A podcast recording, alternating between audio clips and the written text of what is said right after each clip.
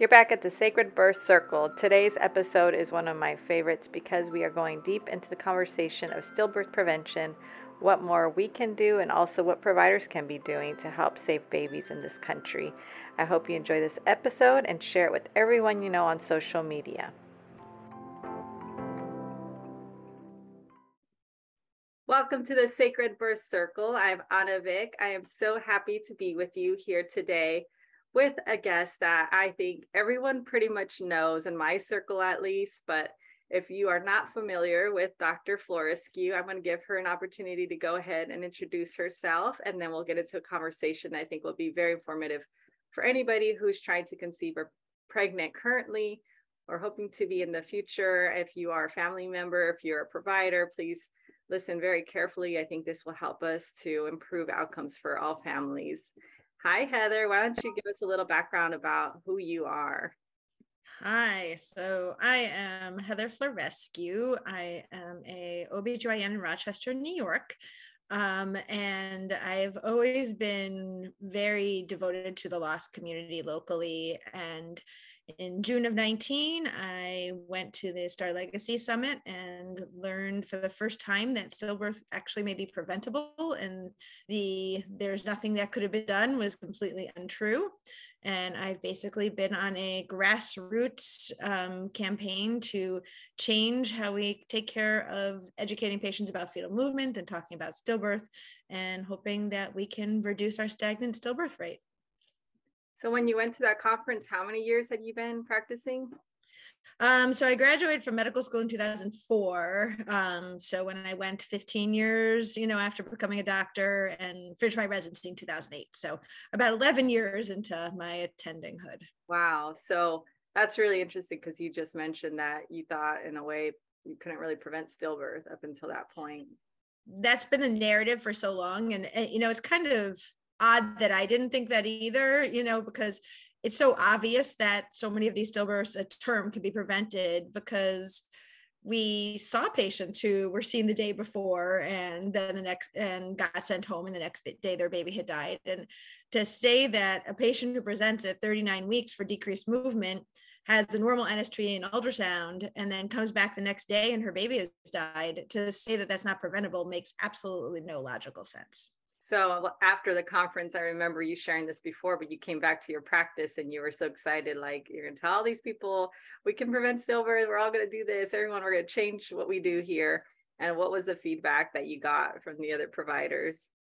Oh, from I mean, from my practice, it was great. I think everybody realized that it was made sense, and we've been incorporating it for three years. Um, I expected people to have the kind of thunderbolt moment that we were doing things wrong and all of a sudden everybody's going to do things right. And it wasn't that way. Um, I do feel like I have been able to change a lot of the community. I think Rochester Regional Health, which is another part of, has done a ton of things um, that have changed their quality. And I'm very proud of what we've done at the hospital I deliver at, Highland Hospital because before I started making efforts, people who came in for decreased fetal movement really just received an NST and were sent home. Um, and now we've turned it into a full seen by the resident, seen by the provider visit. And I think that alone is such a huge improvement in quality because it says to the patient that you're presenting with decreased fetal movement was just as important as if you presented with a headache or for a labor check, which before it kind of seemed like an afterthought. And I know I've said I love that when my residents call about a patient presenting for this concern, they've learned to say, and she was reassured by the evaluation which is just music to my ears that they're just naturally asking that. I don't think they even know that they're naturally asking it because you have to remember the cycle of a resident is only four years. And i've been pushing this for three. So i'm starting to see residents who are just as part of their lingo and they don't even know that it was ever any different. So and that's exactly what we want. Yeah that's amazing. I love that you're actually starting with students too because I think that there are definitely people who are currently practicing that need to hear this, but at least we know, you know, the next generation will hopefully yes. be better at it. Um, what do you think that patients should do if they notice a change in fetal movement? Because I do think the other side of the coin is that we aren't being listened to by all our providers. Mm-hmm. And how do we get more power to the family to advocate and really push to get the care they need at that point? So I think a really important thing is, and I I know this is hard for families to hear, but I have seen many losses from bad advice from families. So please, please, please, families, if you're out there listening, if a loved one expresses concern about their baby, they are not being overly anxious. They do not need to be reassured by you that this is normal. They need to be told to call their providers. And this is not coming from their partners. This is really coming from the older members of their family who think they know exactly that baby is sleeping and it is so detrimental. Please don't bring them a doppler. Please don't tell them this is normal. Please don't tell them they're being overly anxious. They need to call the office. And from the standpoint of if they call the office if you're not feeling like you're being heard just simply say i am not comfortable I want to come into the hospital for evaluation. I think if you use those words, I want to believe that 99.9% of providers are going to listen to that. You just have to say, I am not comfortable. I am coming in to be evaluated. And those are words that, if you're in, I, I said in my speech at the push that 99% of patients who come in with this concern are going to be reassured because 40% of people will have this concern. And obviously, 40% of people, their baby is not going to have something terrible happen. If you're in that 0.1% that the evaluation you get is not enough and you're not reassured, it is okay to say, I get what you're saying. My NST is showing the right things, my ultrasound is normal, but something is wrong. And just i know that's putting a lot of power on you but unfortunately that's kind of where we're at right now that it's okay to advocate for yourself. Um, we talk in our practice all the time about trusting your instincts and that sometimes unfortunately you need to kind of do a little knock knock knock. Do you hear me? I'm not reassured.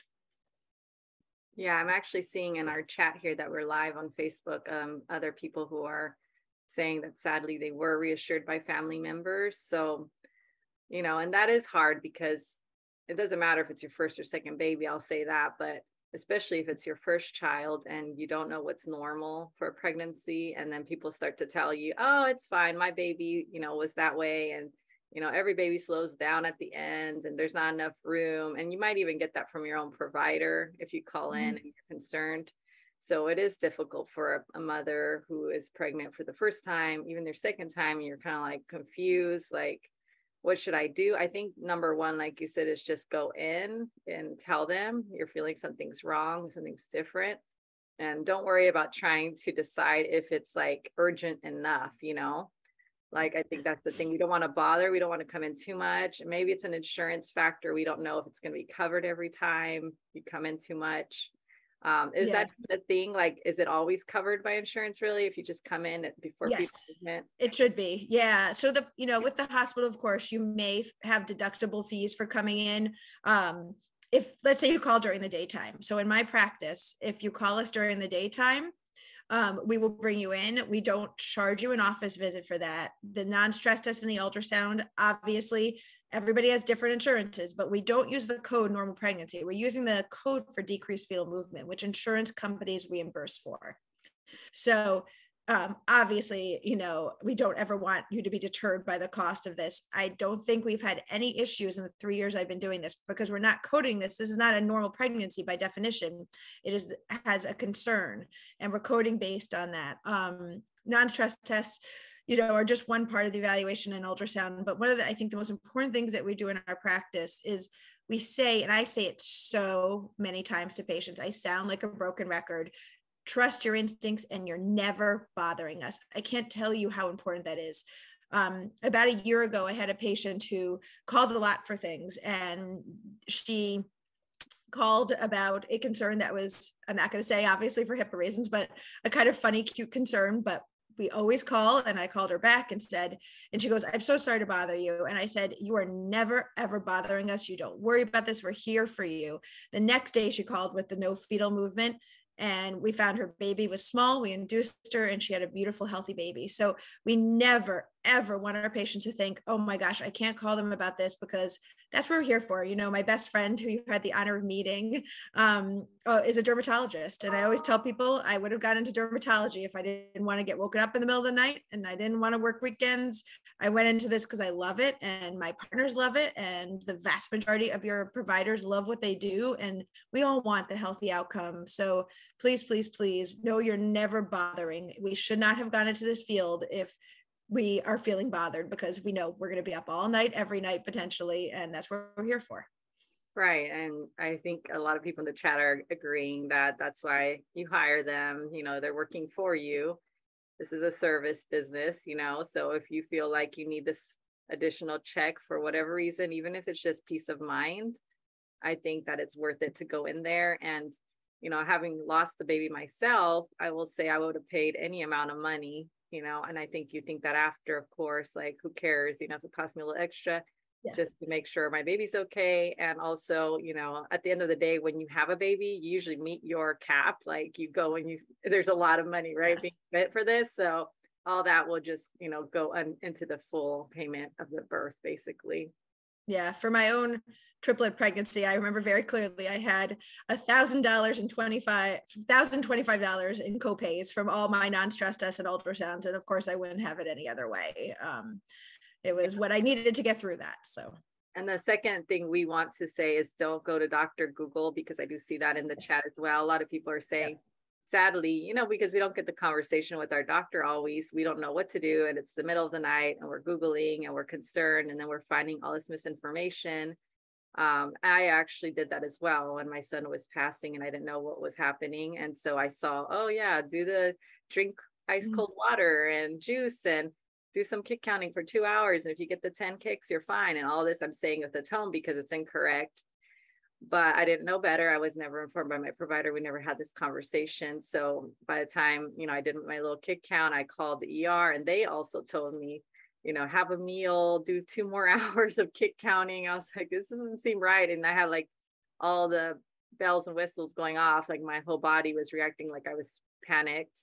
So I just got ready quickly, went over to the ER and got checked, but it was too late. He was already gotten enough damage from cord compressions that he didn't survive the C section. But so I will say that Googling is definitely not the way to go, but we are working on that. And actually, Dr. Florescue and I and other doctors and our groups that we're working with, Push for Empowered Pregnancy and Count the Kicks and um, Kicks Count UK, we're kind of banding together as um, just a big, you know, organization trying to rid the internet of misinformation.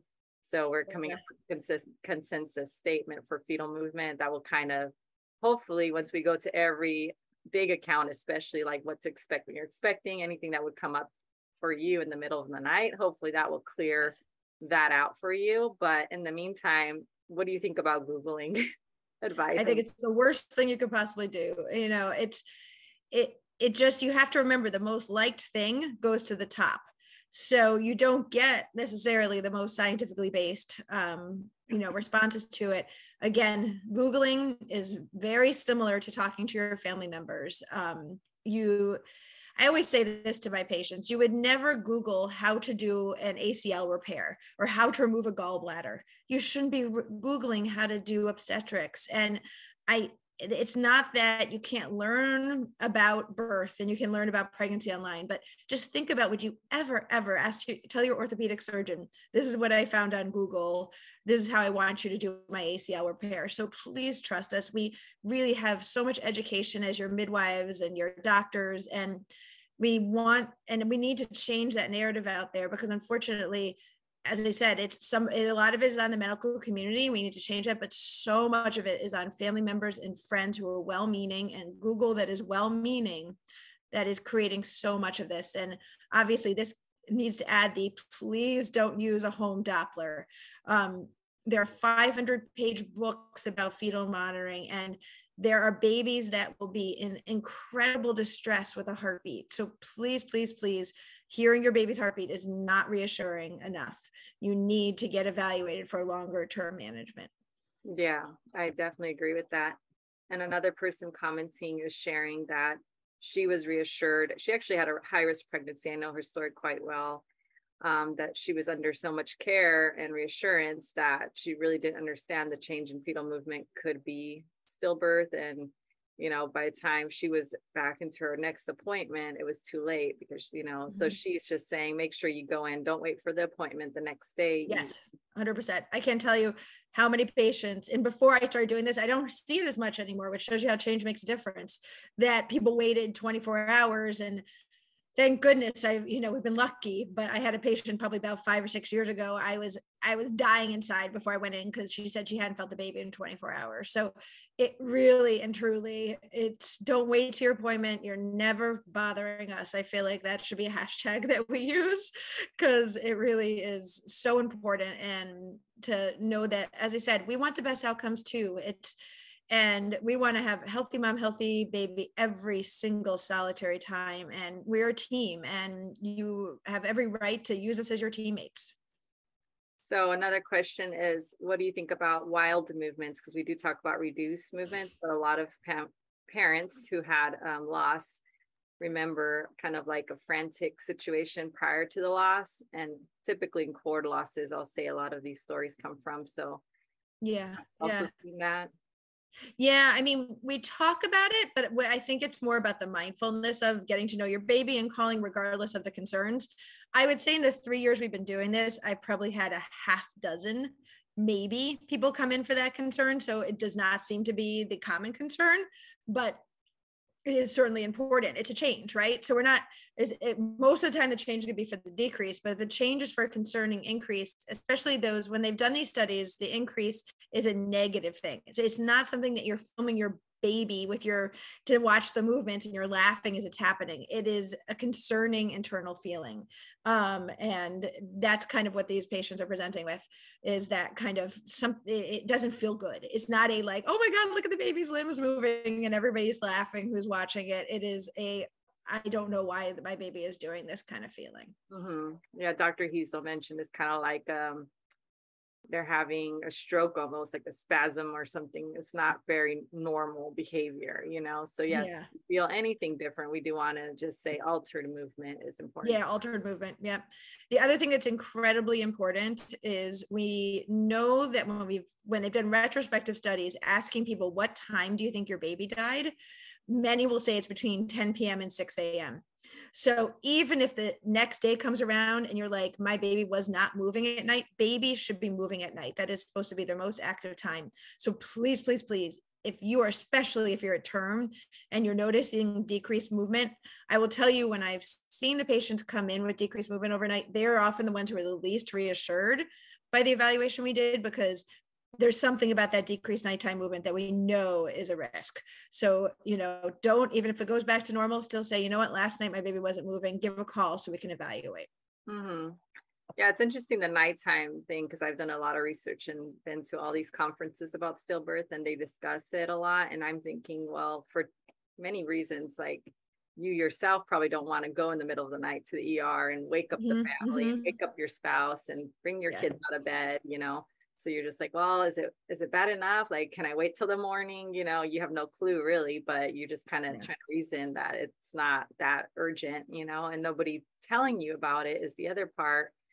Like i didn't know about stillbirth. I didn't know a healthy baby could just die out of nowhere so for me it was more like just an internal intuition and that kind mm-hmm. of like it just was a red flag and my whole body was reacting and i was like he is just limp like i need to get in there but i didn't think i was really going in to save him. I just thought like something's up you know and it's kind of weird. Yeah. Um, so it does matter i think to have a conversation with patients about stillbirth like this is a risk for anybody in any pregnancy sadly and you know we are seeing statistically it's more likely for you know low risk parent because probably we don't have the same level of care and we aren't yeah. talked to about kick counting and what we need to be doing to prevent stillbirth at all. Um, yeah. the other thing too about nighttime i know dr collins research shows a lot about cord issues happening at night. I don't know if it's because the cord gets compressed in certain sleeping positions but you know there's so many reasons and so yeah definitely listen to yourself and if you feel anything changing at night go in and it is interesting you mentioned about sleeping patterns of the baby because I, I get that kind of kickback from parents when I post about it that are not lost parents that say, oh no, babies sleep sometimes. You're just freaking out other parents for no reason. Well, how long would the baby normally sleep? I mean, I mean, so when we do a non-stress test, we give them 20 minutes that we, you know, anywhere between 20 minutes and 40 minutes, you could see a sleep type pattern on a non-stress test, but it really shouldn't be longer than that. Um, it really should be something that no baby sleeps internally for hours. Um, and so, of course, if you think your baby 20, 30 minutes, um, I love the, I've seen a couple people say, I just push my baby around and it moves. That is totally reassuring. So if you touch your baby and you get a response back and that reassures you, that's very reassuring to me too. I'll have patients who come in and like, you know, I'm a little worried about my fetal movement um, at an appointment, but not like really worried. And I'll go and I'll do my Leopold and the baby starts going, woo, we start seeing the limbs and the baby moves we have excellent evidence that that is incredibly reassuring. That's not to say you shouldn't call, but if you're at two in the morning and you push the baby around, the baby starts moving again, that's always a reassuring sign, but it's always okay to run it by us. Um, I've seen many times stillbirth where I've started to think through this and people have said the best night of sleep they had was the night that their baby died. So you know not sleeping well at the end has been shown to be when they've looked at the sleeps you know patterns you're not supposed to sleep great at the end. It doesn't mean if you got a good night's sleep something's wrong with your baby of course but um, in retrospect sometimes that's a good night's sleep because the baby is not keeping you awake and moving and doing all the, those things so. No i've heard that as well and I think like you have to drink a lot of fluids in pregnancy. And so at the end, like I was just chugging a lot, you know. So you're obviously kind of annoyed. You're like, oh, it's gonna wake me up again. But that's actually not bad because every time you wake up, the baby gets to readjust. And if there was a cord compression or anything happening, luckily, you know, it kind of all works itself out. So I think that's just nature's way of protecting your baby, you know. Uh, we do have a good question about hiccups. Do you see any connection with hiccups and stillbirth, or are they concerning at all to you? Um, so that that sorry, that is a great example where Google does you wrong, because there is people have had these thoughts about hiccups and that their baby is struggling or something, but they've actually, the newer evidence shows that it's actually reductive in risk of stillbirth, so that hiccups are actually reassuring. Um, the only time you would worry about the hiccups is if all your baby is doing hiccuping and you have decreased movement. But again, that's decreased movement. So um, hiccups don't count as movements. But if your baby is moving and hiccuping, that is totally okay. And it's actually been shown to have less risk of stillbirth. So that's where Google doesn't help. Again, people Googled hiccups. It says, oh, my baby's struggling or my baby's having seizures or numerous other things and that goes to the top and that's what you see when you google and you miss the excellent newer evidence that it's actually not a concern. Right. Well what i had read actually is like it, it's showing signs of maturity of lungs i mm-hmm. guess. And so i mean dr collins also speaks about it and he says it is there's a correlation with cord accident babies but as far as like my pregnancies i'll just say my last one, especially because I remember it so well, my rainbow baby, he hiccuped all the time. And I was always like, oh no, like this was so scary, right? So I would yeah. freak out. But then I, I get what you're saying. Like it's not just that, because even if the cord was having problems, then you would see a decrease of fetal movement as well. So yes. try to pay attention to those movements more so. And, you know, then you can kind of get to the point where you're like, okay, there's something going on here, you know, not so much that your baby's hiccuping because that can also be a healthy thing, right? Yeah. The other thing that's really important is that fetal movement should be independent of your movements. So I've seen lost moms who thought their babies were moving when they clearly weren't because they would switch positions and the baby would kind of move with them.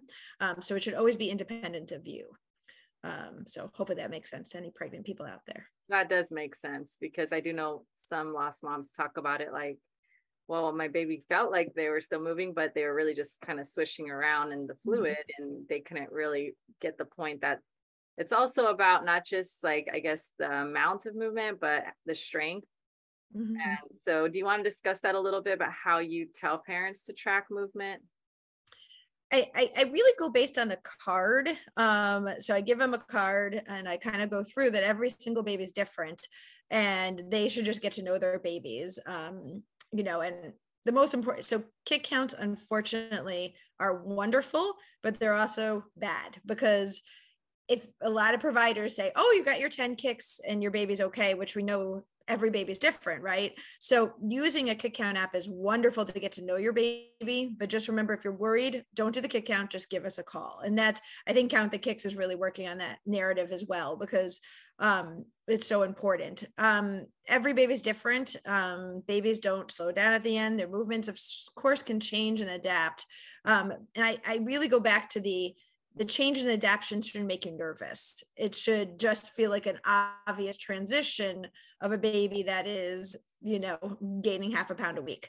Um, but it shouldn't be something that you're like, I'm not feeling it. It shouldn't be where the, it, it should always be reassuring. I have seen 41 weekers where I do the Leopold and the limbs are moving like crazy and the baby is clearly still moving quite actively. So um, it, we just have to get out those narratives and really, I, you know, always speaking to the trust instincts. Remember, you can trust your instincts entirely in call. And unfortunately, we can't prevent all stillbirths. So I think it's really important to know that you didn't do anything wrong. Um, if you did trust your instincts and something happened, um, but you know, uh, I think that one of the things what is that providers are afraid to talk about this because they don't want to put undue burden. But I know every single person out there who's lost a child, we blame ourselves regardless as parents if something doesn't go right. But it's so, so important to um make sorry i saw the chat below and i got distracted for a second it's so so important to know that you did everything you possibly could in my own high risk pregnancy i did everything i possibly could because I knew I was at risk for terrible outcomes. And I said, I have to put all the energy I can into this. And if something terrible happens to one of these babies, and something happens, but we I need to know I did everything I could. Yes, I agree. And I saw I, something about the what are Leopolds. Yeah. Um, so Leopolds are what we do to kind of tell the position of the baby and kind of estimate the size honestly, I use it mostly as, as, assess the position of the baby, but I also use it and every when I'm especially a term to see I want my babies to react to me.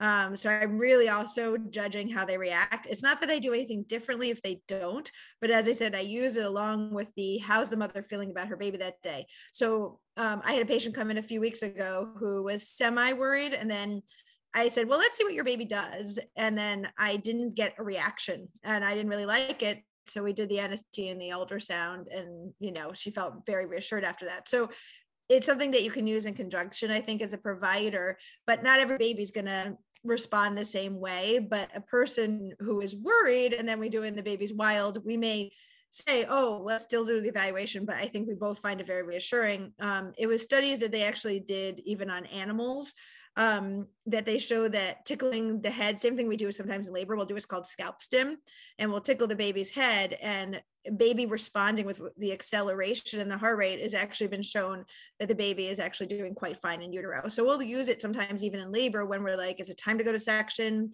Can we wait a few more hours? Um, so just a really good way of assessing a baby. Yeah, that's great. So here's some provider type questions why are providers still telling us to drink juice and ice water and chocolate and you know when we call in and yeah. where's that coming from you know it's a lot of nurses and er people i know but i think even obs to be honest yeah and i know I, uh, the er so I, I, every hospital system is different. Um, our ER is never going to evaluate a pregnant person um, unless they're coming solely for concern that's clearly not obstetric. So um, a nosebleed, you know, something like that. Um, so everybody's evaluated by an OB/GYN in our hospital system. Um, I don't know how other hospitals operate in terms of that. Um, I think the juice thing comes from the idea that maybe your baby just needs a little sugar and then it's going to kind of perk up. Um, that certainly could be true for some babies, but there's no studies that have shown that it really helps differentiate between a baby that's in struggling or not. But unfortunately, it just causes delay. Um, and I think by the time even my well-informed patients in our practice call, they've already done that. They already tried the juice and the food thing. So telling them to do that again is just further delaying care. It's not very, very few patients aren't quickly drinking something or eating something, pushing their baby around. They're not, they're not getting the normal feedback that they expected. So they should just be brought in. Um, but part of that is we don't have something from ACOG that says here's your practice bulletin about fetal movement and here is the guideline about it. And um, that's a big part of the problem is we need something that is very clear that says don't talk about this. And there are little things that are hidden amongst a couple different things but we need a very standardized thing that says the good the bad and the ugly. Here's the good data here's the not good data that's still an improvement over what we got which is a paragraph in the stillbirth kind of um, guideline and then there's a paragraph in the antenatum fetal move uh, antenatum surveillance it talks about NSTs all the things it needs to be combined into a concise document that providers can read and refer to. Um, and, and I, kind of I do have like an example. What'd you okay, say? You do have an example. Yeah, yeah I, um, isn't it the reality though? Like this is your job. I mean, keeping the baby alive and the mother. So for me, that ACOG hasn't done it yet. It's so so unacceptable. Like, yeah, and they like to um point fingers, but for me, that's like, hello, well, and I think for something that 40% of people are going to complain about, right? 40% of people are going to have the complaint that their baby isn't moving right in their pregnancy. So it doesn't make sense. It's something that 40% of your patients may approach you about that we don't have anything. And as I said, I don't expect them to say, there we need to get better data. We need to get better stuff about this. Unfortunately, the studies that have been done haven't shown the outcome that we know is true is that education should make a difference and i think there's many reasons for that but i think and i can certainly I mean, let me show this document that i think would be such an easy thing to um, do. So um oops that's not what i wanted to share. I have it up here. Let's see is this sharing it? I think let's see. How do i share it? Let's see. Here it is. Okay, perfect. So this is um, a document um, from up to date. So this is Dr. Google, um, but I shouldn't even say the word Google because it's much better. So this is what we all use. Um, you can see actually at the top of the screen that I have 227 hours this year reading this document, these documents. So this is what I go to when patients have questions. This is what I send to my patients when they want more information. I just copy paste it into our portal. Um, and this is from Dr. Ruth Fretts, who's actually a wonderful um, physician that I've communicated with. Um, and so she's somebody who's always been a strong advocate for stillbirth prevention. And what this is, is it's peer reviewed. So you can see that it is updated just on October 18th, right? So basically yesterday, this has been updated. So it's always done. I'll just scroll through it.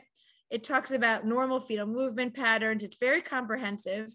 Again, here you see talking about 40% of people will present at least one time, and uh, 4 to 15% will come multiple times in the third trimester. It talks about the pathophysiology. It talks about the known significance of it, which everybody admits to. It talks to the diagnosis, which I really love here. Again, this is exactly what we're doing. We're giving all pregnant people the verbal and written information. Verbal is so important. Um, at each visit, they are doing exactly what I'm doing in my practice from the UK type protocol, the importance of medical, of maternal awareness. By the way, when they're saying our practice, this is a Harvard practice. So this is, you know, from what we consider a gold standard institution, um, that we counsel patients um, if they should contact their provider, if any changes. And then, sorry, I have a child entering the room right now. um, and then scrolling down, it talks about different differential diagnosis, the evaluation. Um, and then if you scroll all the way to the end of this, the management piece at the bottom here, kind of bringing people in and doing what they need to do. And they even approach the issues with the current data so far um, and what may be causing us not to see the event, what we kind of need. And then what we really need is just a simple summary and recommendations that they do here. So this is what I love about up to date is it really goes through all the stuff. And as you can see, they say what's what's the grade of the evidence. So they're not holding back in this document from saying there's some things that we don't have what we need. They're just simply summarizing it and saying it. They're putting it into the narrative. Um, I'm not expecting people to say, oh, this is 100% the you know what we need to do this is perfect. We need better data. Dr Heazell's working on that. Multiple other studies are coming out but we need to put it out there. We need to do our best as we can to make sure that this is being discussed because i truly don't believe that we're doing much to help our patients because it's so obvious to us the connection. We need to help our patients make it. And I think, you know, if you read into this, what they say is with the Affirm trial, which was a huge trial that unfortunately didn't give the results we wanted, was something called the Hawthorne effect. So if you say to people, we're doing a study to resist, reduce stillbirth about fetal movement education, you don't know that the control group is actually not doing the research themselves and educating themselves. So you have, it's one of those things that once you know that stillbirth still happened and you know that decreased fetal movement may be a reason for it, already you've changed things. So the fact that they nearly approached significance, they actually saw a 9% reduction, but their powered was for 15%. That was affected by the fact that the control group in this may have known exactly what the study was looking for, and then by definition, reduced their own rate as well. Yeah, no, I totally can see that. And it's annoying that anyone, especially ACOG, wouldn't, you know, take that into account that, you know, just knowing that the studies about fetal movement change, you might kind of look into it yourself, or even the place that it was done. Like I told Dr. Heazell, I think we should do it in the United States where we do not get any education like at most providers, yes. and that we would have a better population to even go into because then yes. you would really see much more drastic in a difference and you know being educated on this versus not knowing much at all um so i do have and we can mm-hmm. oh yeah and i think if anybody I, I don't know if there's a way that we can post this somewhere that if people want to refer to it or even say to your doctors oh look what i found and up to date you know kind of thing i i think that a lot of providers might not even know that this wonderful document exists mm-hmm. so maybe we can get it as a PDF version because I think you need access and then we can try to share it out. Yeah, and it's well, it's something that I can email to I emailed it already to Samantha. So it's something that we can use you you can easily kind of email this to people. So okay, great. We'll share it then. And so the other thing that I've been asked here multiple times to ask you how have you seen the change in your practice as far as reducing stillbirth since you started using protocols that you learned about? So this is the question I get every single time I do this. So again, in order to prove that we have made any difference with this, you have to have millions of people. Stillbirth is so rare, thankfully, but it's not rare enough that in a small practice like ours, we can't say that we save babies. We can hope that we have. We can say that we've had patients who we've evaluated and found things and delivered.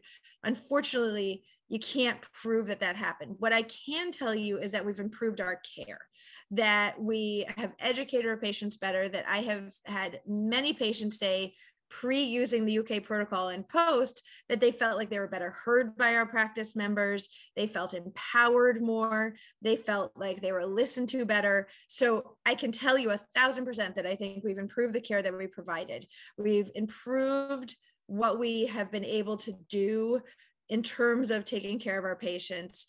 But unfortunately, I can't say that we save babies because we don't know what the other path would have been.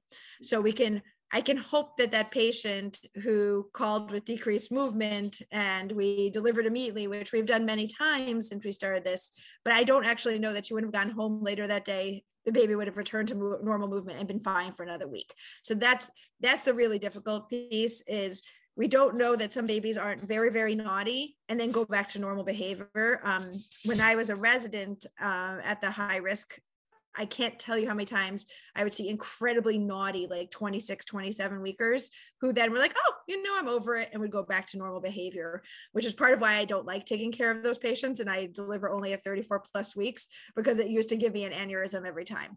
Um, so we don't know truly that those babies that come in that we deliver wouldn't have been okay if we just watched them um, which is part of the challenge of the preterm.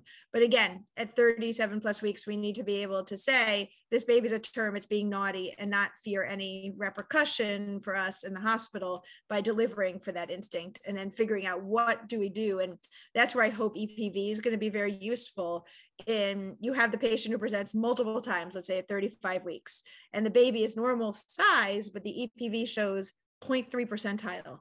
I would love to be able to find a way that we can deliver at, at those preterm gestational ages based on EPV as well, um, which is why this is so important, the prospective studies that are coming out with that. Mm-hmm. Measuring placentas, which we don't. Yes, yes. And it's very sad to hear a baby was stillborn who was perfectly healthy and the placenta yeah. only factor. It wasn't growing and it was possible to measure and no one did it because it just isn't standard yet. So we definitely are advocating with measure the placenta for that because that's unexcusable to me. Yeah, um, I think it's going to be a game changer. I really do. I think we know a third of term stillbirths are because the placenta is too small. Um, and I really truly think the prospective studies that are being done are going to show that maybe it's not just stillbirth, maybe it's other complications happen, even if the baby is born alive. Maybe the meconium aspiration is higher, maybe the NICU admissions are higher. You know, there's so many things that we might find that we can actually improve outcomes, even if the child is, you know, thankfully born living. Mm-hmm. Yeah, because there could be other detriments to their development, and we can definitely improve you know how babies come out alive as well and not have like lifelong disabilities and things um, just seeing how you know even the cord so do you guys do anything with the cord i know for low risk pregnancies like we don't really get scans after the 20 week one really so everyone's just yeah, the, hoping it goes well at the end. Yeah the cord's very hard. Um if we so cord insertion to the placenta is part of a routine anatomic scan which is important. So if we see like a marginal cord insertion or a velamentous one um, we're following those pregnancies carefully. Um, the if we notice a hypo or hypercoiled um, that is a hard thing to do exactly but if we see that it seems undercoiled or overcoiled that has an association with stillbirth. Um, it's important to know that nuchal cord has not actually been associated with stillbirth. Um, I, we see them all the time. I deliver healthy babies every single time I'm on call with that. Um, and so it's one of those things that people panic a lot about, but be reassured that if for some reason you got an ultrasound and they saw that, that's actually not, you know, a concern. I think what we need to figure out, which you and I have talked about, is what is causing that compression to be too much for a baby? There's got to be something that's happening that's causing that clot in the cord. And we know that it may be undercoiling or overcoiling so getting better training on it because it is so hard to measure a cord because everybody knows the baby's moving around. Have you measured that cord already? Have you not measured that cord already? Um, it's really hard. I i, I want to i've said to you i think a microbiologist needs to study these cord compression losses to see if they can find something. Somebody at a cellular level has to look and find that there's a gene or there's something that's making these cords that we know there's 70 centimeters up to normal, right? A huge amount of cord. And this, is only happening to 19% of the term stillbirths, but there must be something in there. There must be something that we can learn about why this happens to some babies and not others. And I think there is a basic science research that for people far smarter than me um, to look into to figure out something in these cords that is causing this. Mm-hmm. I agree. And we need to do more because even calling it cord accident like mm-hmm. freaks me out because I'm like, it's not accidental if you're not really watching it, you know? Yeah. Well, and I think the other issue is the cord accident is so used as an excuse for why the baby has died. Every time you get a nuchal cord for a stillborn baby, the providers are saying, oh, that's what happened. And it's a total missed opportunity to find out what truly happened and be able to give future reassurance to families for the next pregnancy or better surveillance. So we need to stop saying that the nuchal cord was a reason for it or this was the reason for it. We need to get more information for lost families via autopsy and good placental studies to make sure that we're doing everything we can for the pregnancy after loss families, especially to know that we look, we there was a stone unturned. Um, so always send the placenta, always talk about the autopsy. It really can give so much information. Um, and that's very ACOG supported um, to get the best information we can so we know that we're doing the best we can after these losses. And I do want to say something about the nuchal cord because I do know parents who have had stillbirth with nuchal yeah. cord situations, but there are other factors involved, like the length of the cord perhaps is too mm-hmm. short and the type of cord issues. So I know that it sucks to see it because then you're like, oh my God, how did they not see that there was all this going on and they didn't do an ultrasound and it makes you feel like horrible as the parent, like that could have been definitely seen on an ultrasound and my baby could be here so I do think that there's more to it than just to say, well, there's nuchal cord, you're okay, because a lot of babies are born okay, but they need to follow it up with more you know, looking at the cord, like, is it actually long enough for the delivery to happen naturally, vaginally? Or, you know, what else do we need to do here to make sure that this baby comes out safely? Yeah, no, babies can be very naughty due to cords, but what I think the issue is, and I think for anybody who's out there that they were told that it was a nuchal cord, make sure Harvey has seen your placenta, um, because he it, it is blamed so much, and it if it is the cause that he sees is the reason that you had a totally healthy placenta and a totally healthy looking cord, then maybe that was, but don't let that be the reason because your OB or your midwife told you that, because you're missing the opportunity for him to look at your placenta and maybe have EPV done your next pregnancy because they may have told you that and didn't actually have a good placental pathologist look at your placenta with a fine tooth comb. So I'm not saying that it couldn't have been the reason. I just want to make sure Dr. Kliman has so many times again for my patients shown that our suspicion was totally wrong. Um, so make sure your placenta has been looked at very well if you were told this is the reason why your baby died. To make sure if you have future pregnancies, especially that your doctors are able to dot every I and cross every T because we hate to find that your placenta was small and the nuchal cord because right, if you had a small placenta with very little gas left, and the cords around the neck that may have been too much for your baby. So your baby may have had an unhealthy placenta, which led to the cord being too much. Right. And I will share just an anecdote as well from our big push, the father who shared their story, their baby was um, intrauterine growth restricted, so very small and she was full term and so they wanted to blame it on the cord when they 1st mm-hmm. told them like oh your baby died because of a cord accident you know? And he kind of was like that doesn't really add up you know? Why would the baby be so tiny then? You know? Like this is, didn't just happen at the end. It was an accidental like a freak accident where now all of a sudden my baby died from this. It was something ongoing going on with the pregnancy. Yes. And so and that's totally true. So the, the cord may be around the neck a healthy placenta and a healthy cord, that's not going to be what happened. So this baby was small or a small placenta. And then you have, a, as I said, a terrible gas tank or a terrible connection from the gas tank to the baby because the cord is undercoiled or not enough Wharton's jelly or whatever it is, you know, so you get this kind of thickness or this over thinness or it's marginally inserted. And then one little thing may be too much for the baby. So keeping an eye on that placenta via an estimated placental volume is going to hopefully be shown that is going to be how we differentiate between the babies who can handle a nuchal cord and those that can't. We're getting really deep into details. I love this conversation, but just to kind of give providers, Sorry, yes. just to give providers some like confidence in talking about fetal movement with their patients?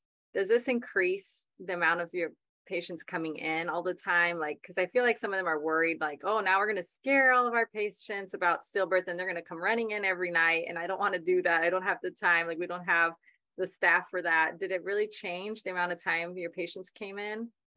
I honestly don't think so. Um, I think because we're doing it at the right time telling somebody at 37 weeks, you know, your baby's movements are important, they're going to get that in their mind and they're going to call. If you tell them at 20 to 24 weeks before they're kind of getting into that movement stage, and you're saying to them, you're going to become the expert on your baby and you're going to get to know your baby, I think that causes a lot less anxiety. So I think the timing is incredibly important. If you say to somebody at 38 weeks, oh, you know, your baby might be a risk for stillbirth and call us if something doesn't seem right, I think you're causing a lot more anxiety than if you're doing it at 20, 21 weeks before they're even starting to notice consistent patterns and education. Again, it's educating them. Your movements are important. You are the expert on your baby and you're going to trust your instincts um, talking about the myths early, talking about the not listening to the mothers, the sisters, the cousins, the nurse aunt who knows everything about everything, saying that at the earlier stages of that second trimester time is going to, I think, significantly reduce the anxiety. Um, we have much more of an onerous burden in our practice for the COVID than we do for um, these this implementation. So far and away, we're doing a lot more ultrasounds and scans because of the impact of COVID than from decreased fetal movement. Mm-hmm. So, I mean, honestly, I do think it's worth it for every provider to discuss this because the worst thing for all of us is that we were never warned. And so now we have this what if regret, yes. you know, where it's like maybe I couldn't have saved Owen. Maybe it was too late. Regardless, the first few compressions could have done enough damage that he wouldn't have had a good life. You know, I have all those thoughts too. Yeah. So it sucks for me personally. And I know all the parents listening and watching that have lost a baby to be like, oh, why didn't we get told? At least we would have had a fighting chance mm-hmm. which is important, like you said earlier, for you to feel like on your side as well that the providers have done everything on their ends possible. Yeah. We can all sleep I, better at night, you know. Yeah, I, you know, I think part of why I'm here today is I had an amazing outcome from a incredibly high risk pregnancy and I knew everything I could do to maximize the outcome for my kids. And I told them every day what they needed to do. And I said, keep on moving. And I knew things that helped me have a better case. And I, as I said, I, I think that had something bad happen to me and I had lost one of the triplets, I think I would have been able to know that I was empowered to know everything I needed to know that pregnancy because I was an OBGYN and I would have said I did everything right. I couldn't have done better. And it just, the idea that we're going to make people feel more guilty about giving them this education they feel guilty and they're blaming themselves as you said it's not your fault this happened to you and i think we just have to as providers give every single tool to say if this terrible outcome happens to you and unfortunately we cannot prevent 100% you know that your doctors and your internet and your you did everything right. And unfortunately just terrible things sometimes still happen. Yeah and i do see someone mention count the kicks has research on the fact that doing kick counting and getting to know your baby is actually more reassuring for a mother and creates a bond. It makes you feel more comfortable. Of course. I don't think you would come running in as much because you would feel more in control and you're kind of yes. like, okay, my baby's consistent, still consistent. And then when the time comes, if it ever happens, God forbid, you would be like, you know what, this is different. I'm going in. And you just, you know, it feels so different than if you have no can, yeah. you're just all of a sudden like blindsided by stillbirth by having a baby die on you. I completely agree. And that's why I, I and I write down the Count the Kicks app because I don't know what other apps are out there. So my patients are told to get to know their babies with this. And I love the Count the Kicks is not advocating for that decreased movement. It's saying, I notice a change and just call your provider because we want it getting to know your baby is the most important thing in the world because there's nobody who knows your baby better and you know we just sometimes we need to do that and as i said kind of in my speech we scare about the cold cuts and we talk about the cold cuts and there's such less impact from that education but we're not talking about the most important sign that our ba- the baby is doing okay it, it doesn't make any logical sense so, you know, I have patients who are terrified at their visits because they ate a cold cut sandwich by mistake. Mm. Um, and, but yet they're not, you know, if we're not educating about this, it doesn't make any sense and it's not helping our patients. And we need to be brave. We need to, as providers, and just start the narrative um, because I think everybody out there will find that if you start this communication with patients and you start at the right time, you're going to not have them run for the hills. You're not going to make them overly anxious. It's just telling them to exercise, eat healthy, and not gain excessive weight. I mean, we give tons of advice to patients about how to have a healthy pregnancy. This is just another piece. And you do this every visit, correct? Not just like mine gave me a pamphlet apparently when I got pregnant at eight weeks that they think was in my pack. Yeah, yeah like what vitamin. Yeah, it's in that big packet. Yeah. I was like, um, maybe you should have talked about it after 26 weeks when there was a pattern, and maybe you should have said it every time and more more to the point of like, what am I looking for? Because they would just say, oh, is your baby moving okay today? Like if they mentioned it, right? So because they're just checking off a yeah. box on their list. They're not yeah. doing it for the fact of making me aware. So yeah. I think that having it more on a regular basis and being more direct is like you're looking for a change here. Like if there's ever a change, come right in. Yes, it uh, it's there's a difference between saying is your baby moving yes or no or do you have any concerns about fetal movement today so you need open-ended open-ended is going i cannot tell you how many times patients if i had said that they would have said yes but so instead of having them have to say the but just make it an open-ended question um, and yes, it should be readdressed every single solitary visit. And I can't tell you, I review losses for our hospital. And I can't not help but not see that the question is often not there. And it may have been addressed, but it, it, we need to make sure that that's probably one of the most important things we can ask, right? If somebody's having contractions, they're going to call if they're going to labor, right? I mean, the vast majority of pregnant people are going to call if they have bleeding, but they may not be calling because their baby's not moving. And so we need to make that go to the top of every prenatal visit. One thing I want you to kind of discuss is the reassurance that we do get. So if we do go in, sometimes they just check your heartbeat, the baby's heartbeat, and they find one and they're like, oh, your baby's fine, go home, you know? So, or they might do an NST or they might go to the BPP. Like, what is your standard? What do you do if someone says something to you? So we're using the UK protocol in our office. So what happens is now, obviously, there's some gestational ages you can't do an ST. So um, a non-stress test only really after 32 weeks can you definitively, but you can really do it at 26, 27 weeks. But the NST, which is watching for variability in the heart rate and something called accelerations, the baby's brain heart like interaction is not mature enough until the kind of mid to late second trimester. So if you're 22 weeks and your doctor does not do an NST, that's actually very reasonable. So um, and before viability, they should never be doing that. Um, when our patients come in, we do the NST. If they have a risk factor for stillbirth, we do an ultrasound for growth and fluid. We don't do the BPP, which is called a biophysical profile, if the NST is reactive because it's not been shown to be evidence based. And the NST kind of goes against doing a BPP. If um, they do not have a risk factor for stillbirth, but they're not reassured by it, then they're going to get the ultrasound for growth and fluid. And after the evaluation, as I said, kind of the most important piece is are you feeling reassured by this? And 99% of our patients are.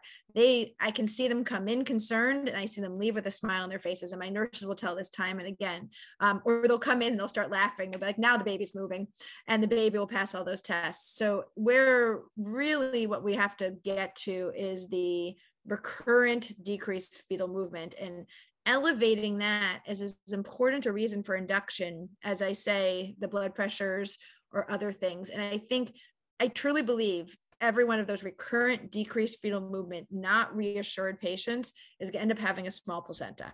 And i think that's why the epv is so important. I think we're going to find that the vast majority will and those who don't they should be delivered anyway, right? I mean, if they're term, nobody who's 39 weeks who's worried about their babies should be sent home to have this complication happen. That is a preventable stillbirth. And we that needs to end. That in my opinion that is a never happen event. A person who feels reassured at 39 weeks, great. I had a patient about a year ago who was not reassured by the evaluation. So I admitted her for continuous monitoring because she wasn't quite 39 weeks and we just monitored her and somewhere two in the morning that baby said ah i'm here. And baby started moving and she said i am so reassured now. My baby's back to normal. I'm ready to go home and came in three days later and had a beautiful healthy baby. So it's working with our patients and figuring out how do we work with their instincts and what they're saying. And like this example I gave, this mother somewhere two or three in the morning, her instinct said, you know what, this baby's totally fine now. And it was, and we had a beautiful outcome. So it's working with our patients, it's having a communication and dialogue. It's acting open-ended questions. Um, what can I do to reassure you? What do you think would help? You know, if we can't get to that gestational age, but I really just want to get to the point where a term delivery with an unreassured patient, we counsel them about the risks. There are risks at 37 weeks compared to 39.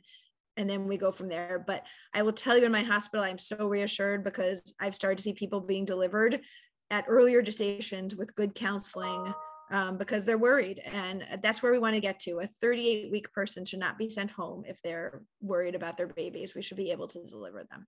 Absolutely. And I know too many parents who lost at term or over term, which is really tragic because that baby mm-hmm. could have been definitely fine delivered at that yes. time, you know, and yes. a, a, couple hours difference. I know a lot of parents who say like they found out the baby probably died a couple hours before you got the baby out.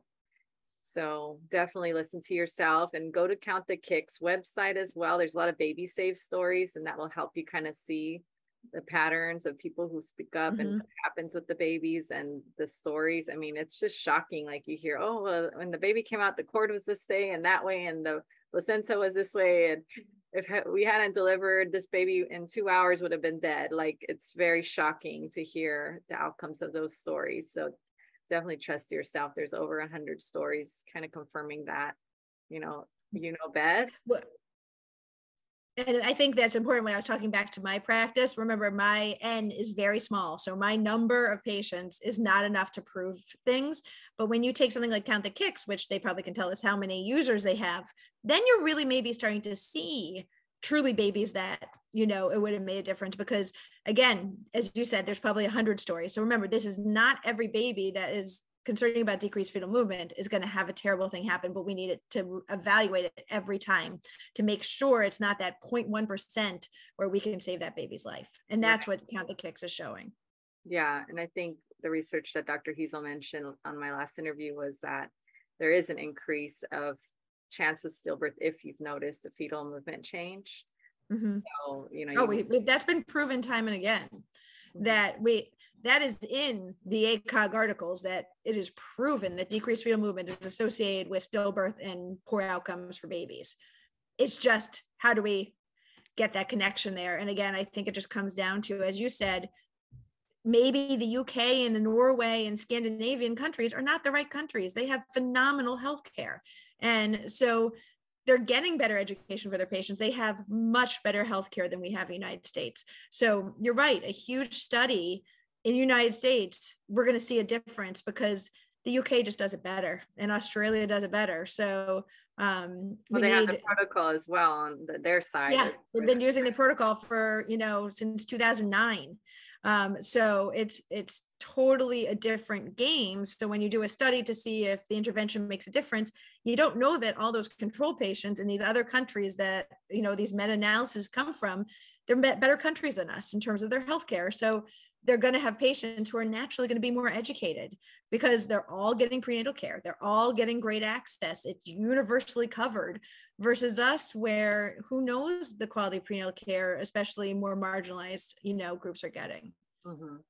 So this is a very specific question, but I want to give it to you just from this chat. They said, what do you think of the vibroacoustic therapy like alarm clock oh, yeah. brain nst to wake up your baby is that okay to do because it's almost similar to me as stimulating with juice and stuff like mm.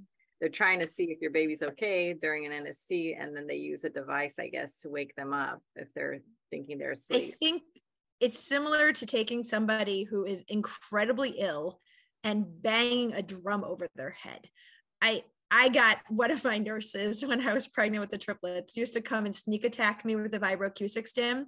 I can tell you that it caused my babies to move and it was not reassuring movement. It almost seemed like they were being jolted into something. Um, I think a gentle Leopold is a much better way to see what reaction we get from our babies. I think you will wake up as I said, somebody who's probably in a near coma, if you put loud enough music in their ears, it doesn't feel good for patients. As I said, I've got vibroacoustic stimmed and I thought it was incredibly uncomfortable. And I felt the movements did not feel good. So I would not recommend that. My hospital hasn't done that as long as I can remember. We've not vibroacoustic stimmed. So I, I don't think that's even recommended by ACOG. I feel sad reading it because I feel like that might have been done, you know, in her case. Um, and you know as a patient we don't know better. We're just like okay this is what they do. They're doing their thing and they're making sure my baby's okay. And now you know you take that as reassurance you go home. And so for a lot of patients we've gotten reassurance with these type of devices but we ourselves are not possibly reassured fully. Mm-hmm. but you take you know what your doctor is saying they're the ones educated on all this so it's difficult for you later when you say well what should i have done in that case you know i can't really yeah. fight back with my doctor i don't have the degree and you know i'm going to him for care he should know better and well again it's a baby that has enough reserve that when I touch their little head in Leopold and they start moving, that is very different than the amount of reserve it would take for a thunderclap, which what a view of vibroacoustic stim is to the abdomen even a baby who has very little left might be able to muster something for that. But as I said, I had it probably done to me half a dozen times when I was pregnant. I never felt good. It never made me smile, the movements I was getting. It made me feel very uncomfortable. Yeah, she said that unfortunately they did it several times during her NSTs. Yeah.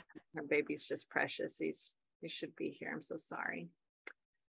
Yeah. And so I think with this conversation, it's important for anyone who has lost a baby, as you were saying, to know it's not your fault. And Never. we just didn't know anything else other than what we were told at the time. And, you know, we're all trying to do better for other families now that we hope we're changing the rate of stillbirth by speaking out, sharing our stories, and showing like it can happen to anyone. It happened to me. I was already a mother. I went to UCLA. I'm educated. I read all the books. I did all the things, you know, I did everything I possibly could to get my son here. And then he died at the end. And, you know, he was pretty young. He was under 32 weeks.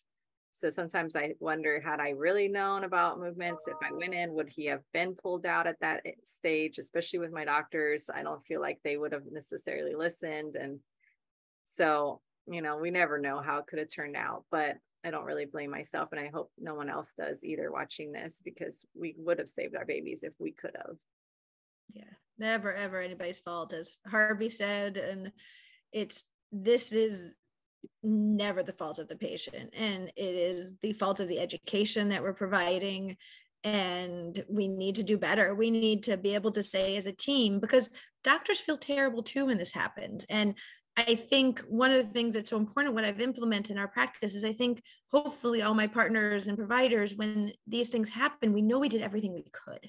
We know that we gave the best education possible for our patients and we have the best ears to listen in our practice. And we have a ton of RNs in our practice and they're here to help. And knowing that we listen the best that we possibly can so we too can help with our guilt when these things happen because we never want to feel like we could have done better either. And that's what it comes to too is that your doctors are grieving as well and your midwives are grieving and this is a opportunity for the care that we provide so we don't have the same grief as well and we're able to say we truly did everything we could to get the best outcome for our patients I just want to throw in that with my care after loss, they did not help me find a cause. They talked me out of the autopsy by discussing it in a very poor manner right after it happened, um, coming in and telling me that they may not find anything from it. And a lot of parents have to pay out of pocket and then they regret it because of this and that. So um, we didn't do that. They didn't help me find a reason for it. We tried to get meetings. We had a few, and they didn't bring any of the paperwork. Had nothing with them, you know. And I was like, "Aren't we going to review? Like, aren't we going to go over it? Like, go over the pregnancy? What happened?" So for me, it feels like some providers, when it happens, feel like maybe they don't want to go into it because they don't want to be blamed and they don't want any legal um, yes issue. But with me, I mean, personally, I was like, I don't get it because you can't sue for a baby that died in California. Like there was no, I no right, you know, for his life. He didn't breathe. So uh, I just didn't quite understand that. But it just seemed like that, like they were just covering themselves and they didn't want to tell me what happened. And then my worst pain about it though was honestly not like just the guilt that I was carrying because then I kind of shouldered it myself, but feeling like they weren't changing their practice to help anybody after me. Like I just wanted to know that they learned from it and that they were going to help mm-hmm. parents mm-hmm. have better outcomes. I'm like, how can my perfect pregnancy end in stillbirth? And you guys are just like, eh, just happens. You know, I'm sorry. Sometimes healthy babies die. Oh, we're so sorry. We're crying with you, but we're not going to try to look into it scientifically at all. That really bothered me because I didn't want anyone coming behind me losing a baby in the way that I did. I thought you know, at the very least, I don't have my son. He's dead now. I can't get him back, but I want to know that you learned from these mistakes, whatever it was. And I don't know why it is that some providers just rather, you know, push it under the rug and go on to the next appointment with the next people without looking back, like really going into detail and helping us. I don't know where that comes from. Yeah. And I've had many, to, unrelated to this, I've had many conversations with my patients when things don't go exactly as I would have liked it to go, or, you know, and said, here's what I'm doing to make it better myself. Here, and they haven't reached out and knock on wood, you know, had any repercussions. I probably about a decade ago, I had a patient where she needed what's called a cystoscopy in her C section, and it was a comedy of errors at three in the morning trying to get her this procedure. And it was frustrating. The patient was fine, the baby was fine. But I went and said, This wasn't so good, our coordination here. And now our hospital made a protocol and made it happen. And now I said to her, this is never going to happen again that a patient is going to wait this long to have a procedure. So this is true in every aspect of medicine that an honest, truthful conversation with people saying, you know, that even if it's something much less serious than what we're talking about now, I have honest, open conversations with my patients. It is the right thing to do. It is okay to say, here's where I'm beating myself up. Maybe if we had done this or that, that isn't actually increasing our risk. There's so much evidence that an honest, truthful conversation with families and patients does not increase the chance of being sued. It's when you act like there's nothing that could have been done differently, you're defensive, you don't communicate with your patients that you're putting yourself at risk. And I think that's something that is getting more into the medical narrative that honesty is much better than covering things up, saying, here's what I could have done better. I'm so sorry that this happened to you. It's okay. And it's okay. It, there's so much evidence that bedside manner makes a difference when it comes to this, and that being honest and truthful with patients doesn't increase your risk and saying i'm grieving. Here's where i'm thinking about things i could have done better. Isn't going to make it happen. What's going to make it happen is when people feel blown off as you said and they feel like nothing it was not and and again that distance makes you think your part the person who took care of you isn't grieving which they are. But instead of saying i'm grieving this too and let's talk about this and you know it, it is it's it's and it's not easy it's not easy to have hard conversation with patients. It it doesn't give you, you joy. It's but it's so the right thing to do. Mm-hmm. yeah i mean i tried so hard and then i feel like i failed in a way because i wasn't able to help the other families after me at that hospital. It's like well they're just going to keep doing this you know? Well the worst certainly making a huge difference now. You're amazing mother to right. I'm doing it in a bigger scale now, but individually, that hospital just would not have the conversation with me, and it was very disappointing. So, I think maybe they'll I, have it now, though. yeah, and I agree with you. Like, if they would have told me that there was a mistake, and they were like, "Okay, we're gonna do this different," I would have been like, "Okay, you know, I can handle that. I can, you know, take it for what it is. I can't sue. There were no rights to my son, so I couldn't sue." But I would have been feeling much better the rest of my life knowing that he had mm-hmm. an impact, which is all we want is our children's life to matter and be like, look, that loss was terrible and it shouldn't have happened. And now we're going to do this differently. Yeah. I've had, I've had things that I've changed for patients and, you know, you just say, hey, this was even near misses, you know, even things like that. You need to say, what can we do to keep us from having this happen again? That's how healthcare improves. And it means a lot to patients. Even this patient, where, as I said, everything was absolutely fine, it was just a procedure that got delayed. Saying to her, we're never going to let that happen again to a patient. It meant a ton to her. And 10 years later, she's still my patient, and, you know, and we have a great relationship. So it is so, so important that we do things to just I don't know. It just it's so sad to me that we have a point in medicine where we're just so afraid to have that amazing bond with our patients because I have great relationships with my patients and I have I it gives me so much pleasure in my job, you know, that I'm there for my patients through thick and thin and good times and bad and supporting them through any aspects of their lives and it's why I'm not burnt out as a doctor and I love what I do every day is just having these wonderful relationships for whatever sadness reason it is. Yeah, I mean, like we said, we can't prevent every loss, but at least we would feel like we were partnering together and mm-hmm. like this mattered to you as well. And like, you know, we're gonna do everything we can to improve care now, you know, after the loss. So I think it is important for providers to think about that and not create this distance and you know we do feel like we're against you after when you're just mm-hmm. like we're not going to talk about it it just happened you know you're like what the heck man you know you're going to tell me why my baby died and then of course it becomes like a aggressive situation where we're like yeah. we deserve answers you know we need to know why our babies died so that we can heal and we can know what to do for future pregnancies if we choose to so and also for science for change you know we all want things to get better so I think doctors need to think about that too. And how yeah. would you just say, lastly, how can we get our providers on board with stillbirth prevention protocols?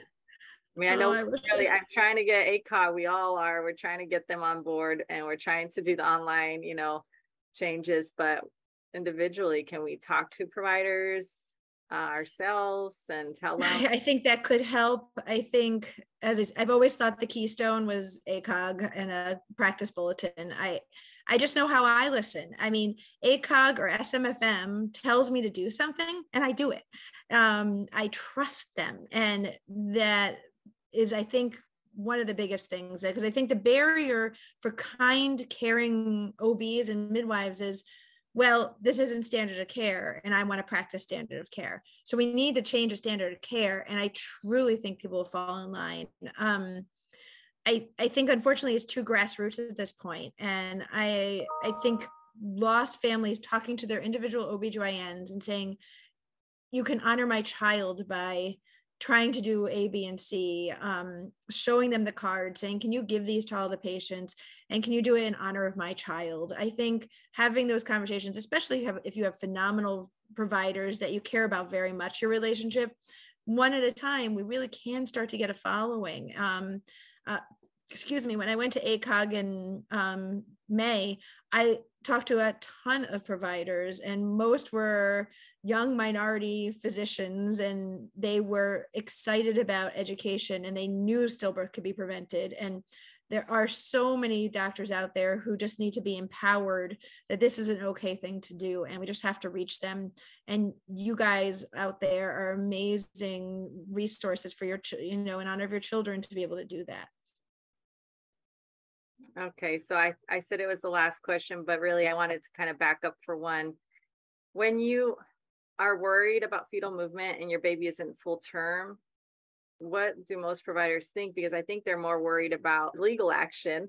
Um, if your baby comes out too early and then is in the NICU mm-hmm. and then perhaps has some problems, you know, what do you think about that? Like, are doctors really thinking that, or are they more like, mm, it's not big enough?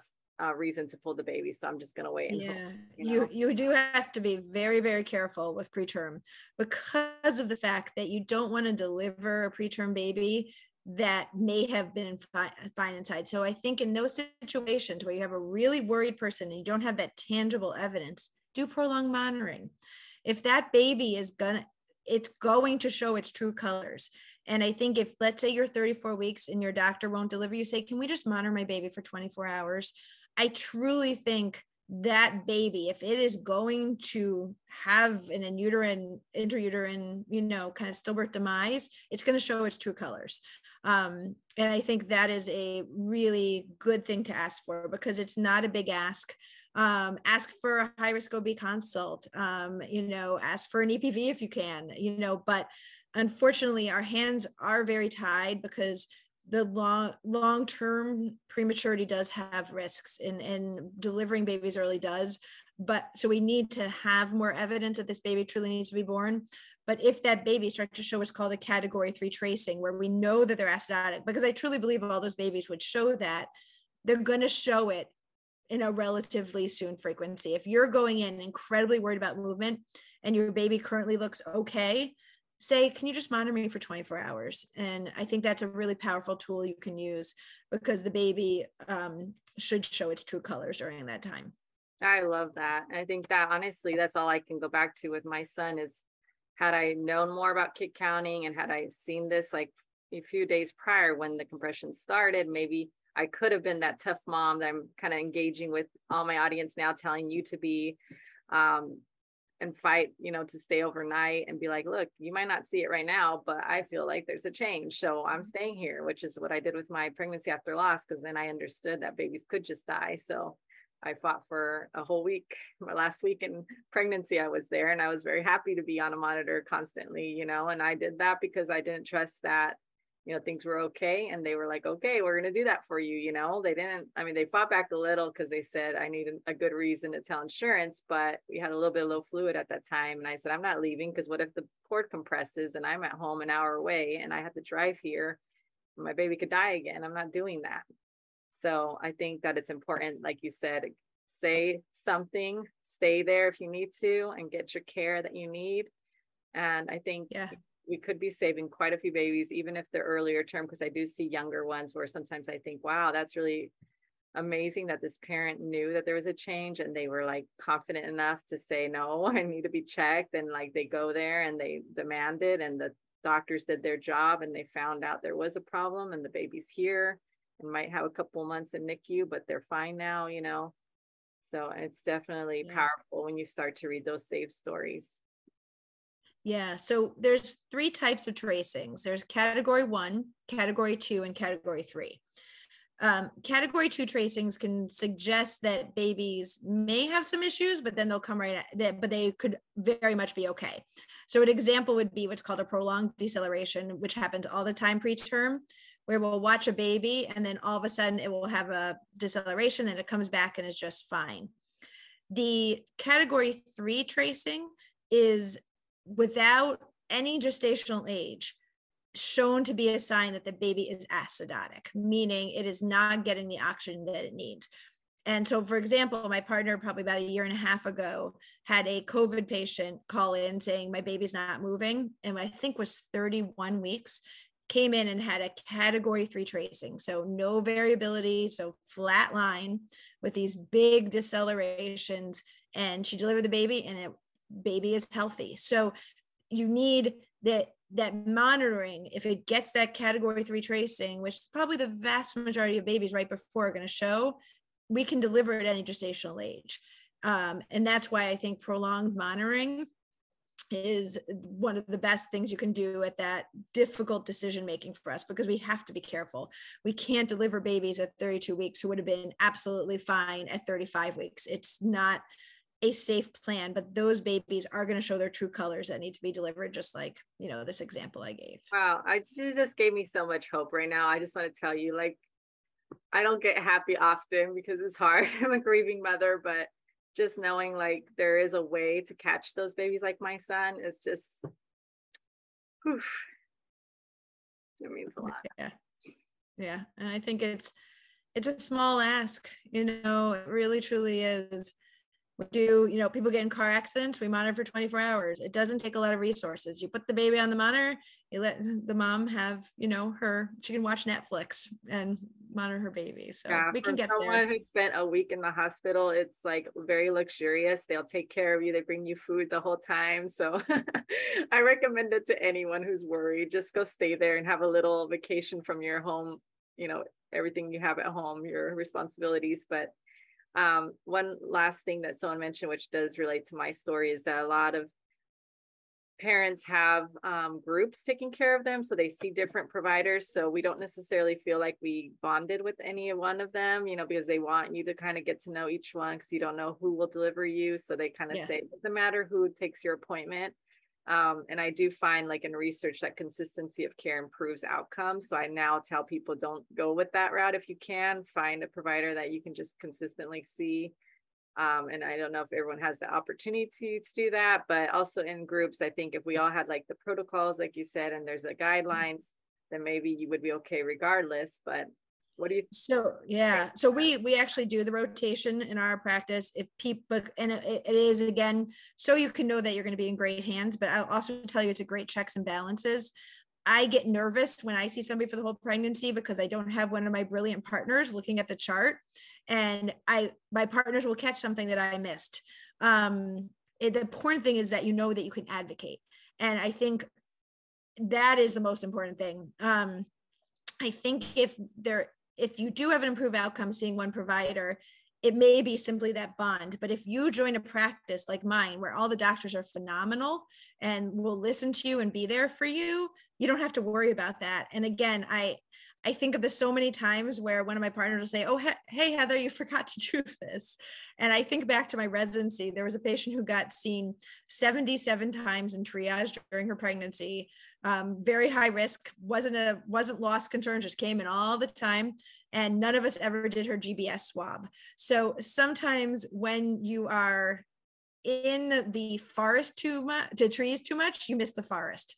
And i think having a rotation at least in our practice is making sure the the you're not forgetting you're not forgetting the big picture. Like you're so focused in on the little in minutia that you get to know when you see the patient the whole pregnancy that you're not like oh my gosh totally forgot to do that glucose test. So it is a nice checks and balances to have many brilliant minds hopefully looking at your chart. But if you are if you're not comfortable with that of course talk but you really i wouldn't look at it as totally a negative if you like all the doctors and you and you know and you go to a practice like mine where it's not a factory and we're all there to listen and support you. Right. I think it's key is the communication between those people. And mm-hmm. someone in the comments here as well is saying that they felt it was like a terrible game of telephone where they didn't really know if it got to the right person at the end of that call, you know, and for myself as well, I always came in like, I wonder if they told the, you know, doctor seeing me now that last time I was feeling this way. And then, you know, I would try to fill in the gaps, but it just didn't feel like they communicated on their end that they were talking about me and my baby. So I just felt like nobody knew my baby. I just felt like everyone's just looking at the chart, the numbers, and what my blood pressure was right now and things like that. And no one really knew Owen or myself. So yeah, I think that's the hard part is feeling like I didn't get great care at all, really. And that's that is a very hard part of the change around. Um, uh, but it it is it is a lot of it is how big of a factor is your practice and if your practice like mine where we max out at 24 25 people a day we're going to all give you that time where you can bring in your sibling and we're you know the older sibling and you're going to get that high quality care i think when you feel like it's a factory is simply the fact that the person seeing you in a five minute visit um, and if you're getting the 15 minute visits that we do for every single prenatal visit I, I don't think you're going to feel that way as much. Yeah, we do feel very rushed in and out, and they do their checklist mm-hmm. of things. And then, are you feeling okay? Is baby moving? Um, any concerns? Any questions? Okay, I'll see you next week. Everything's perfect. Your your pregnancy is textbook. You know, like many of us had textbook pregnancies. So it's very shocking when your baby suddenly dies, and you're like, what in the world? How could that have been a good care? Like that seemed to me like very rushed and not detailed yeah. Um, and then the last thing here, though, is I'll say, and I agree that if you do get a lot of reassurance, like a high risk pregnancy, sometimes um, we'll get so many tests and things and different doctors looking at you that are very knowledgeable and whatnot. You kind of feel like you don't have a voice anymore because you feel like, well, they're doing everything on their end, they're, they're saying it's perfect.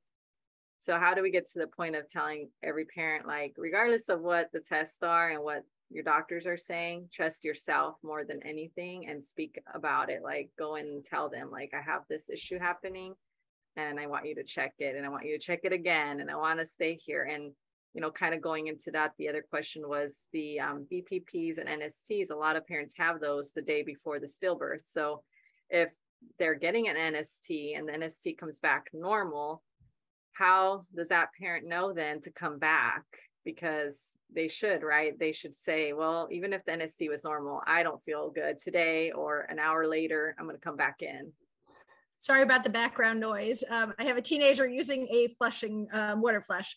I think whether you're high risk or low risk, you need to say, I'm not comfortable with this. You need to be a team member. Um, you, it is always okay to question whoever's taking care of you, even if you know you have a phenomenal doctor and a phenomenal team watching you. Um, I think why rainbow clinics work, why Dr. Heazell's model works, is it's the first, it, it's totally making the patient part of the care team. And that is true for high risk, low risk people who've lost a baby is if you feel like you're an important part of the team, you're going to have an improved outcome and you're going to feel empowered and so much of it is pulling up a chair when we come into visit sitting down making it clear that we're not rushing through things i mean there, there's so many ways in our body language that we can convey as doctors and midwives that we're listening and you know that's an important step too so it's i i think we just have to i think it's going to get better i think and i don't mean to knock the near retirement physicians but i think the model of a patient centered care and the doctors coming through are being trained much more in the patient centered model of care. Um, so I, I, truly hope the active listening is going to improve. Um, insurance companies can do their part, play us more. Um, my practice, we run very tight because we aren't a factory, and insurance companies could pay us more than they pay us, and that will help every doctor be able to make ends meet and be able to give the time they need. Um, and that's that's a huge part of it too is our reimbursement is really terrible for prenatal care and it makes it so you feel like you have to squeeze more and more people in if you want to make ends meet and pay the people who work for you. So mm-hmm. that could be a huge change for all of medicine is pay us what we're worth. Um, it really will make a difference too. We'll have to talk offline on how to make that happen because we definitely think that the money should be going to the doctors and we should be getting better care and prenatal care is so important. It's like a loss a stillbirth affects the entire family for the rest of our lives it does yeah. there's no reason this and, should be happening in america you know we pay the highest rates of insurance here and we have the worst outcomes so that's definitely not mm-hmm. okay you know they're pretty yeah. much bleeding everyone dry and yet our outcomes hospitals are losing so much money a day because the reimbursement insurance and the insurance is carrying all that money to the bank and it's forcing us as providers to see more patients than we want to um, to be able to provide great care. I have a ton of amazing nurses and staff that help me run a great practice, but we merely make ends meet. And, you know, it, we need to push our insurance companies to say that prenatal care is vital and that somebody should not make more money fixing a knee for two hours than I make for an entire care, care of prenatal care. That's just not fair and it's not fair to patients and it's not fair to the people who we want people to choose this profession. It's the best area of medicine there is and i would never do anything else but my wonderful best friend works three days a week um, no weekends no nights and makes more money than i do and that's a problem in reimbursement and that needs to change and that would i think really improve care for every pregnant person out there well, we're working on that. We're also working on the consensus statement in an hour. So I'm going to let you go. Yes, I know. I'm going to see everybody again soon. we're going to discuss, we're going to get the internet rid of this fetal movement misinformation soon. And I think what we're all doing together is really going to make a difference. So I thank you so much for your voice and for getting on the forefront of stillbirth prevention and just speaking out, speaking the truth, and just being so honest and helpful in everything we're trying to do because you know that's all us parents want now. We can't get our children back but we want to see change. We want to see people come home with their baby.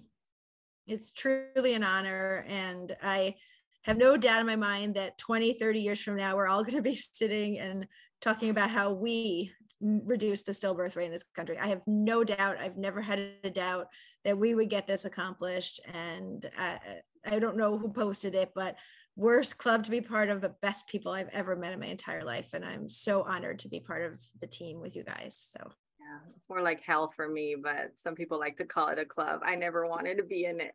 I really wish. No, worst club ever. Yeah. I wish I had never met any of you guys. Um, I just wanted to say some names because I'm on with them, but we're doing this in memory of Owen and Junie and all the babies gone too soon. I see Oliver's grandma's been in here, and of course Roan. And um, who else do we have? Drop some baby names if you want me to read them. I think that you know, sadly, what we're learning is from our losses, but the fact that we're willing to share what has happened, I think will help improve you know care for everyone. So I just honor all your babies, and I think yeah you know well, you, are very strong to share just it hurts to talk about it's tragic and we wish that we knew some of these things prior and that the care had been different for us. But now we know better and we want you guys to spread it as well to all your friends and family so please share this episode. Uh, we're also doing it in memory of landon. Yes landon. Oh, and then uh, my most important babies because their mama sent me on this journey so will vincent and cooper um, where the people who sent me to Star Legacy in 2019. So I think those babies just there's so many others, but thank you, ladies, for you know sending me on this amazing journey. And thank you for walking with us in DC this weekend, and everybody who marched with us all around um, virtually as well. We had so many walks everywhere but the DC one was very powerful. We hope you will watch if you haven't seen it. We're going to put a new recording on YouTube soon with um, edited in. Some of the audio had You can hear us. yeah, you can hear Dr. Florescue's awesome speech on the live stream. So we will get that edited in. Or Harvey. yeah, Harvey too. The best ones. No, just kidding. no, you you guys were the best, but I was laughing. I think ACOG was sabotaging us. They're like, you got these two troublemakers. No, nope. We're gonna mute those troublemakers. oh, Amanda saying thank you. So everyone loves you and they're thanking you in the chat. So Appreciate Aww, so I love you all too very, very much. And I'm glad I got to hug you and see you in person. So to thank you for all you're doing. So oh, great day. Was, I'll see you very soon. I'll see you soon. Bye everyone.